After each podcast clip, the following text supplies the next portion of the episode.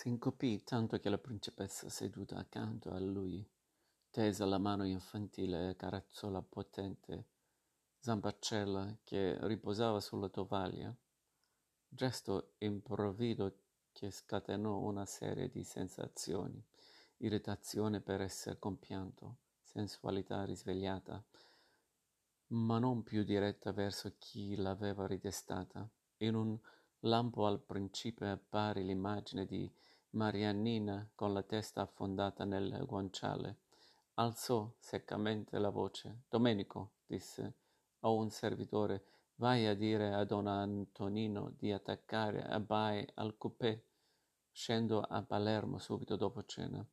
Guardando gli occhi della moglie, che si erano fatti vitrei, si pentì di quanto aveva ordinato, ma poiché era impensabile il ritiro di una disposizione già data, insistette,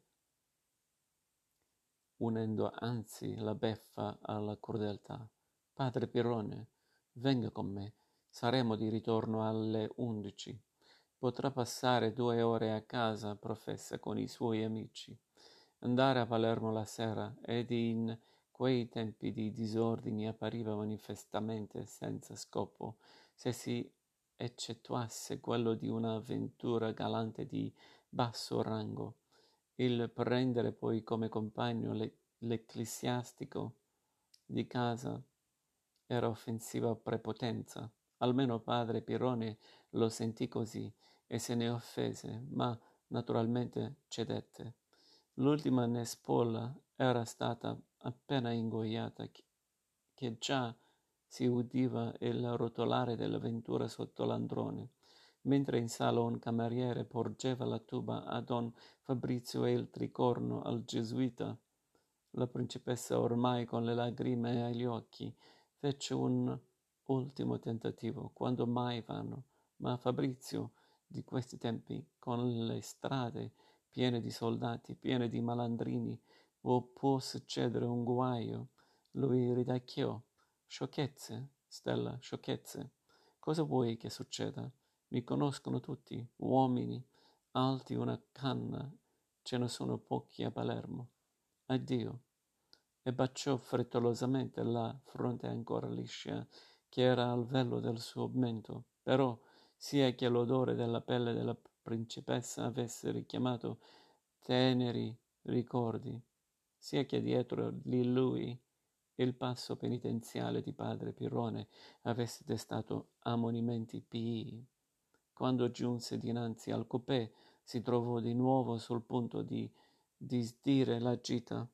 In quel momento, mentre apriva la bocca per dire di rientrare in scuderia, un grido subitaneo Fabrizio, Fabrizio mio, giunse dalla finestra di opera, seguito da strida acutissime. La principessa aveva una delle sue crisi isteriche. Avanti, disse al cocchiere, che se le stava a cassetta con la frusta di in diagonale sul ventre. Avanti, andiamo a Palermo a lasciare il reverendo a casa professa. E sbatté lo sportello prima che il cameriere potesse chiuderlo.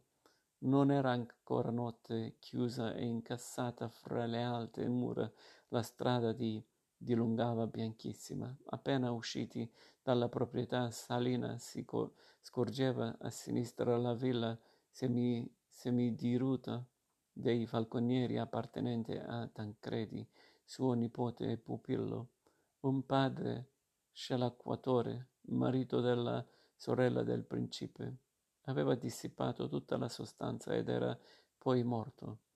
Era stata una di quelle rovine totali durante le quali si fanno fondere financo i fili d'argento dei galloni delle livree.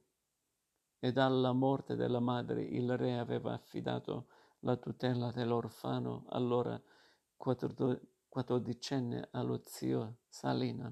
Il ragazzo, prima quasi ignoto, era divenuto carissimo all'irritabile principe che scorgeva in lui un'allegria riottosa, un tempera- temperamento frivolo, a tratti contraddetto da improvvise crisi di serietà. Serietà. senza confessarlo a se stesso, avrebbe preferito aver lui come primogenito anziché quel buon babbeo di Paolo. Adesso a vent'anni Tancredi si dava bei tempo con i quattrini che il tutore non li lesinava rimettendoci anche di tasca propria. Quel ragazza, ragazzaccio, chissà cosa sta combinando per ora, pensava il principe, mentre si rasentava Villa Falconieri cui l'enorme buganvilea che faceva straripare oltre il cancello le proprie cascate di seta episcopale conferiva nell'oscurità un aspetto abusivo, abusivo di fasto. Chissà cosa sta combinando, perché Re Ferdinando, quando aveva parlato delle cattive frequentazioni del giovanotto, aveva fatto male a dirlo mio, ma aveva avuto nei fatti ragione, preso in una rete di amici giocatori, di amiche, come si diceva, scondottate, che la sua esile attra- attrattiva dominava, Tancredi era giunto al punto di aver simpatie per le sette relazioni col Comitato Nazionale Segreto. Forse prendeva anche dei quattrini da lì, come ne prendeva d'altronde dalla cassetta reale e c'era voluto del bello e del buono. C'erano volute visite a Castelcicala, scettico ed, ed a maniscalco, troppo cortese per evitare al ragazzo un brutto guaio dopo il 4 aprile. Non era bello tutto ciò. D'altra parte Tancredi non poteva mai aver torto per lo zio. La colpa vera quindi era dei tempi di que- questi tempi sconclusionati, durante i quali un giovanotto di buona famiglia non era libero di fare una partita a faraone senza inciampare in amicizie compromettenti, brutti tempi, brutti tempi, eccellenza. La voce di padre Pirone risuonò come un eco dei suoi pensieri, compresso in un canticcio del coupé, premuto dalla massa del principe, piegato dalla prepotenza del principe. Il gesuita soffriva nel corpo e nella coscienza e, uomo non mediocre qual era, trasferiva subito le proprie penne effimere nel mondo durevole della storia. Guardi, eccellenza, è additiva in monti scoscesi della conca d'oro, ancor chiari in quell'ultimo crepuscolo ai loro fianchi e sulle crime ardevano decine di fuochi. I falocchi e le squadre ribelli accendevano ogni notte silenziosa minaccia alla città regia e conventuale. Sembravano quelle luci che si vedono ardere nelle camere degli ammalati gravi durante le estreme nottate. Vedo, padre, vedo.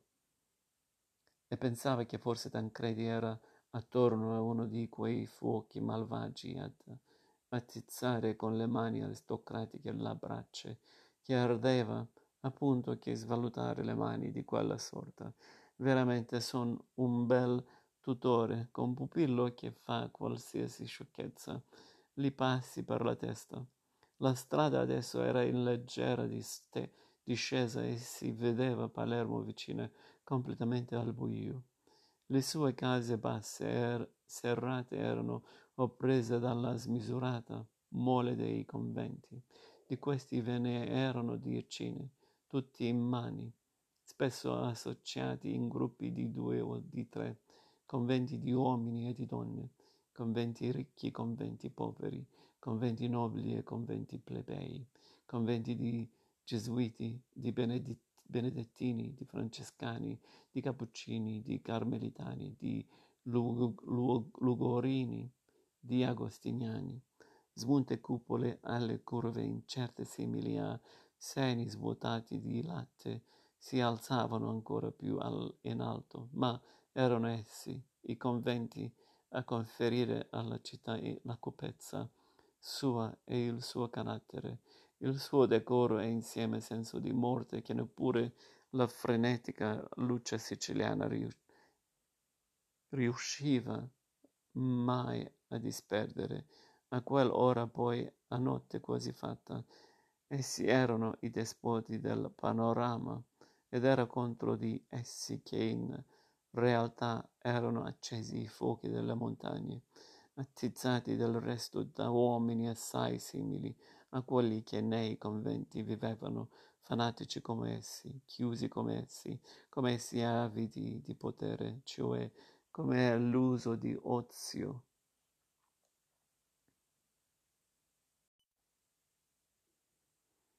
Questo pensava il principe, mentre i bai procedevano al passo nella dis- discesa.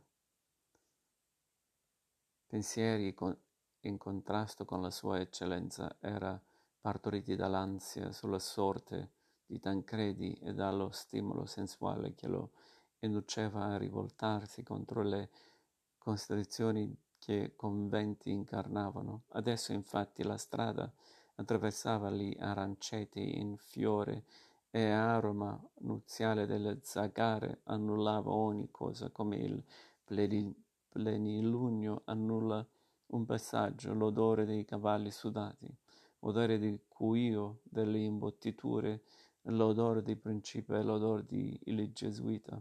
Tutto era cancellato da quel profumo islamico che evocava uri e carnali oltre tomba. Padre Pirone ne fu commosso anche lui. Che bei paese sarebbe questo, eccellenza, se, se non vi fossero tanti gesuiti.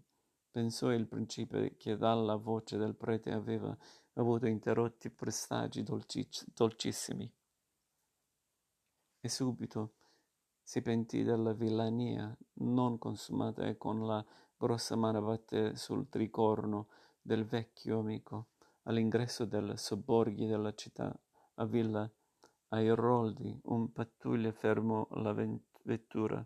Voci pugliesi, voci napoletane intimarono l'alt. Smisurate baionette balenarono sotto l'oscillante luce di una lanterna, ma un sottof- sottufficiale riconobbe presto don Fabrizio che se ne stava con la tuba sulle ginocchia.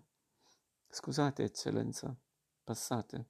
E anzi fece salire a cassetta un soldato perché non ven- venisse disturbato.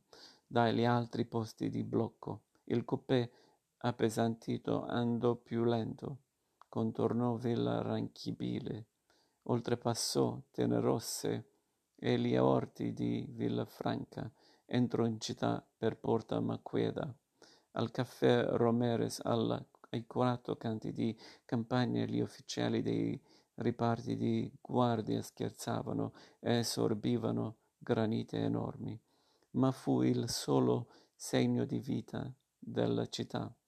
Le strade erano deserte, risonanti solo del passo cadenzato delle ronde che andavano passando con le bandoliere bianche incrociate sul petto. Ai lati il basso continuo dei conventi, la badia del monte, le stemmate, i crociferi, i teatini pachidermici, neri come la pace, immersi in un sonno che rassomigliava al nulla.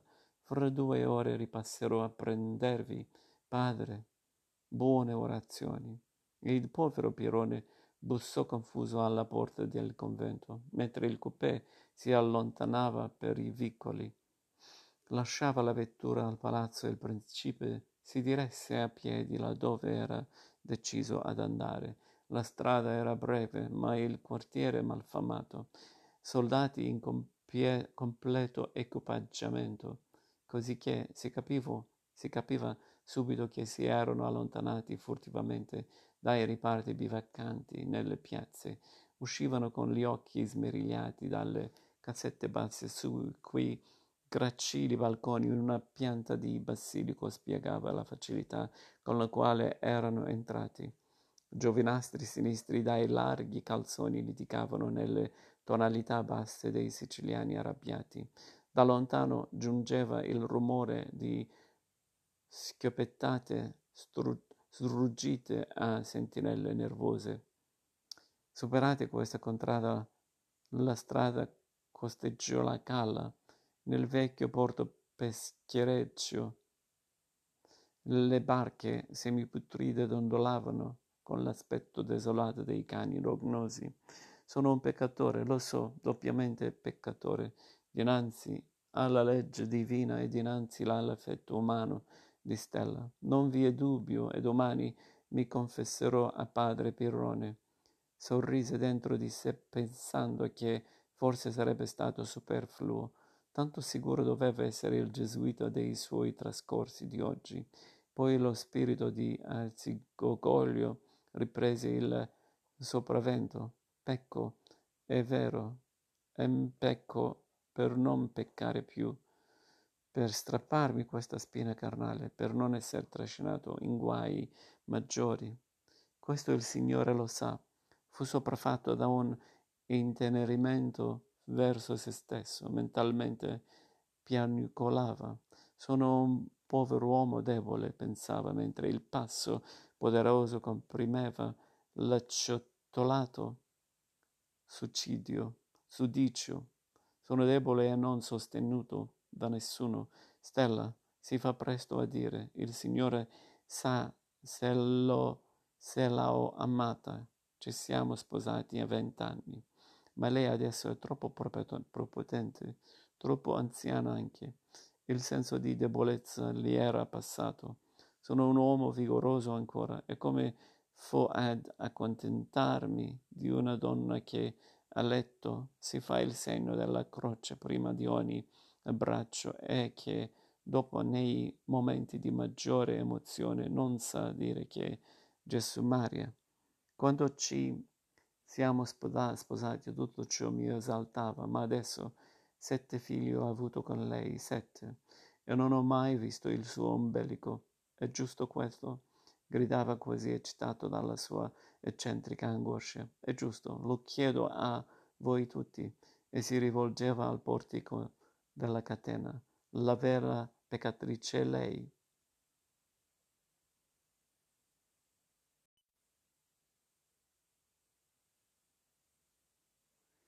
La rassicurante scoperta lo confortò e bussò deciso alla porta di Mariannina.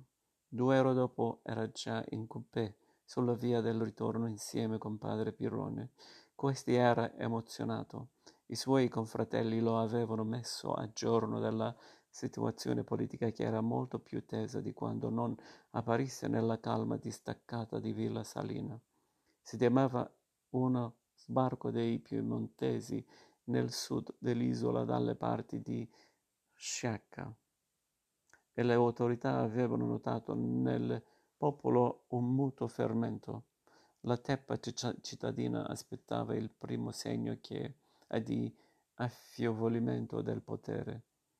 Voleva buttarsi al saccheggio e al stupro. I padri erano allarmati e tre di essi, i più vecchi, erano stati fatti partire per Napoli col pacchetto del pomeriggio, recando con sé le carte della Icasa. Il Signore ci proteggia e risparmi questo regno santissimo. Don Fabrizio lo ascoltava appena, immerso com'era in una serenità sazia, maculata di ripugnanza. Mariannina lo aveva guardato con gli occhi opachi di contadina. Non si era rifiutata a niente, si era mostrata umile e servizievole, una specie di bendicò e un sottanino di seta. In un istante di particolare deliquescenza le era anche occorso di esclamare principone lui ne sorrideva ancora soddisfatto meglio questo certo che i Monchat ed i Mont-Saint Blond che rivelavano i momenti omologhi di Sara la squadrinella parigiana, parigina che aveva frequentato tre anni fa quanto per il congresso d'astronomia gli avevano consegnato in Sorbona una medaglia d'argento, meglio di Monseigneur Blonde, senza dubbio, molto meglio poi di Gesù Maria, niente sacrilegio, almeno era una buona figliola mariannina, le avrebbe portato tre canne di seta, pensò la prossima volta. Ma, di, ma che tristezza, tristezza, anche quella carne giovane troppo maneggiata, quella impudicizia rassegnata, e lui stesso. Che cos'era? Un porco e nient'altro. Gli ritornò in mente un verso che aveva letto per caso in una libreria di Parigi sfogliando un volume di non sapeva più chi, di uno di quei poeti che la Francia sforna e dimenticata ogni settimana.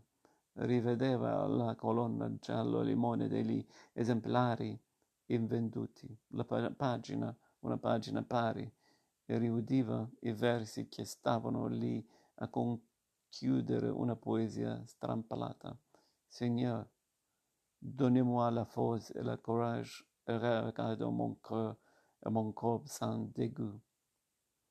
mentre padre, e mentre padre Piron continuava a occuparsi di un certo La Farina e di un certo Crispi, il principone, si addormentò in una porta, in una, in una sorta di disperata euforia, cullato dal trotto dei bai sulle cui natiche grasse i lampioncioni lampioncini della vettura facevano oscillare la luce.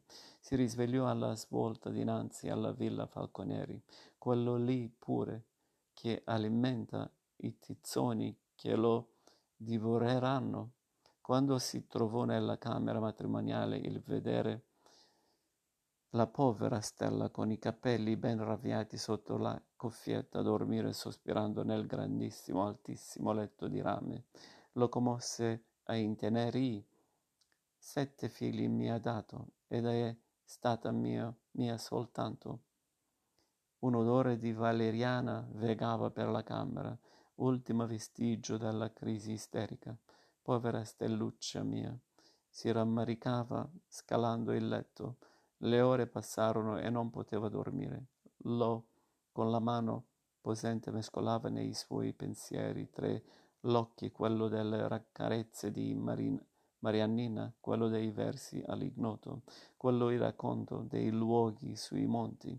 Verso l'alba però la principessa ebbe occasione di farsi il segno della croce. La mattina dopo il sole illuminò un principe rinfrancato. Aveva preso il caffè ed in veste da camera rossa fiorata di nero si faceva la barba dinanzi allo specchietto. Bendicò, possava il testone pesante sulla sua pandofola. Mentre si radeva la guancia destra vide nello specchio, dietro la sua, la faccia di un giovanotto, un volto magro, distinto con un'espressione di timorosa beffa. Non si voltò e continuò a radersi. Tancredi, cosa hai combinato la notte scorsa? Buongiorno, zio. Cosa ho combinato? Niente di niente. Sono stato con gli amici una notte santa, non come certe conoscenze mie che sono state a divertirsi a Palermo.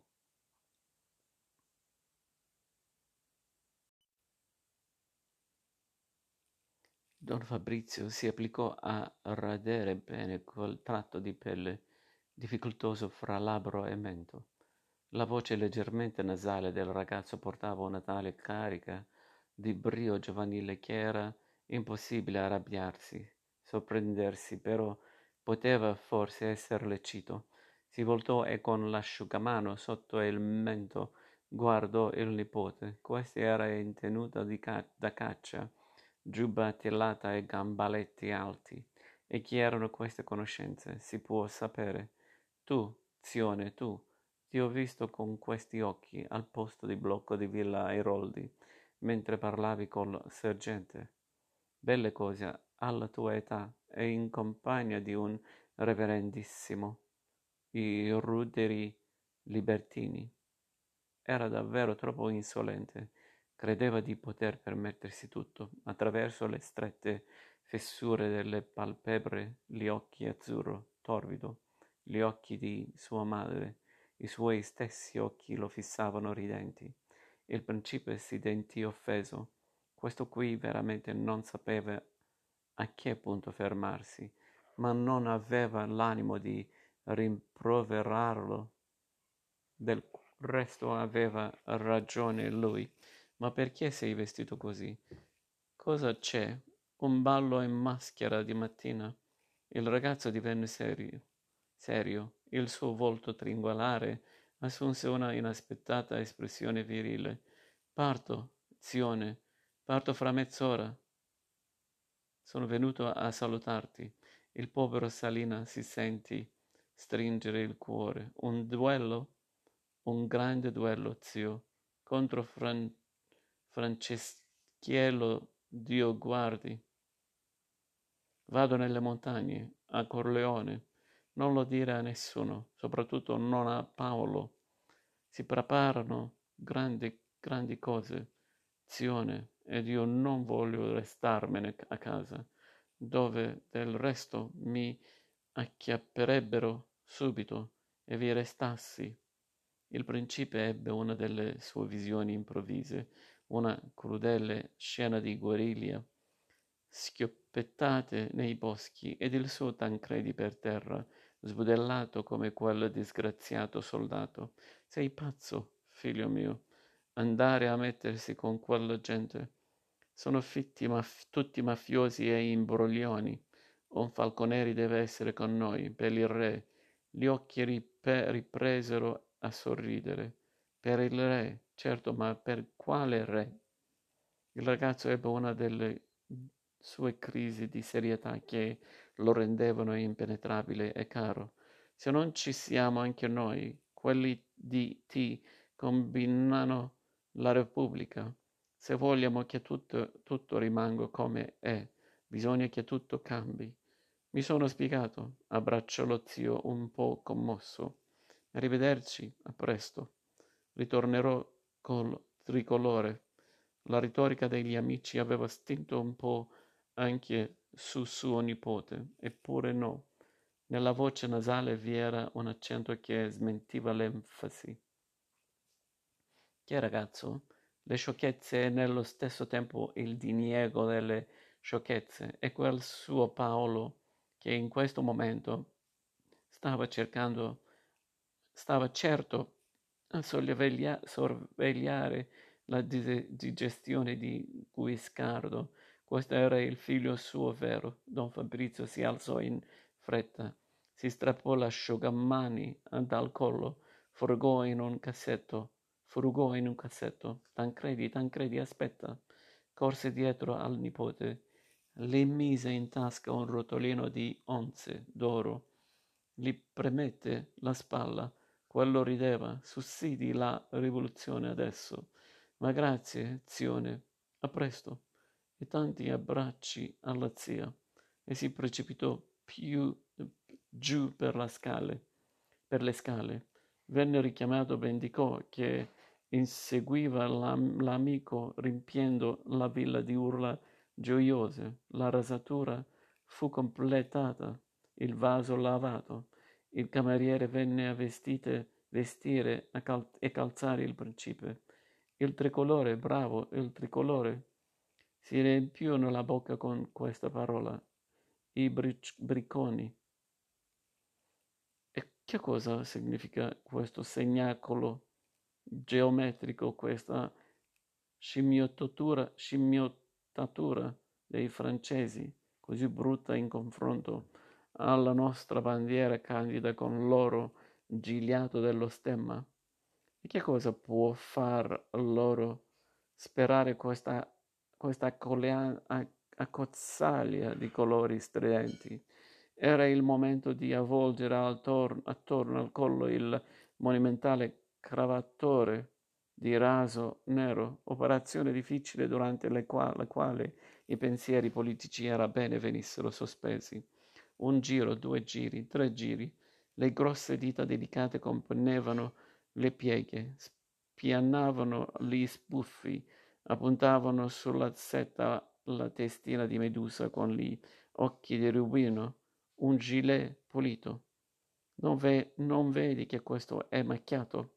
Il cameriere si sollevò sulla punta dei piedi per infilargli la redingote di panno marrone.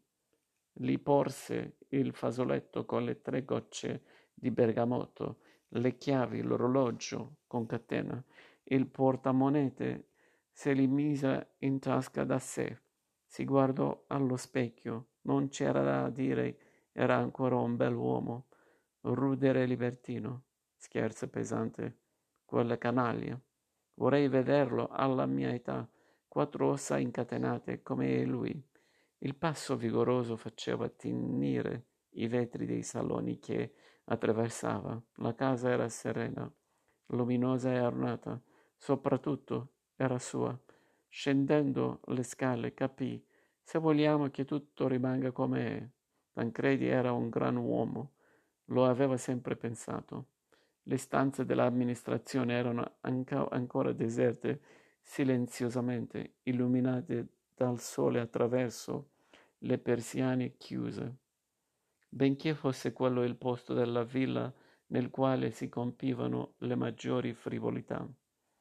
Il suo aspetto era di austerità severa, dalle pareti e calce si riflettevano sul pavimento tirato a cera lì enormi quadri rappresentati i feudi di casa Salina, spiccanti a colori vivaci dentro le cornici nere e oro si vedeva Salina, l'isola dalle montagne gemelle, attorniate da un mare tutto trine di spuma, su quale galere pavesate caracollavano.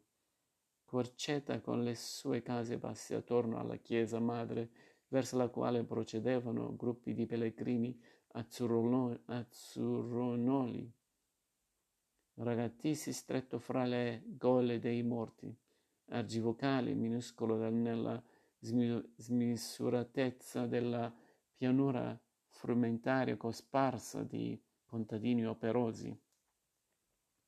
Donna affugata con il suo palazzo barocco, meta di cocchi scarlati, di cocchi verdini, di cocchi dorati, carichi e quando sembrava di femmine di bottiglie e di violini, molti altri ancora.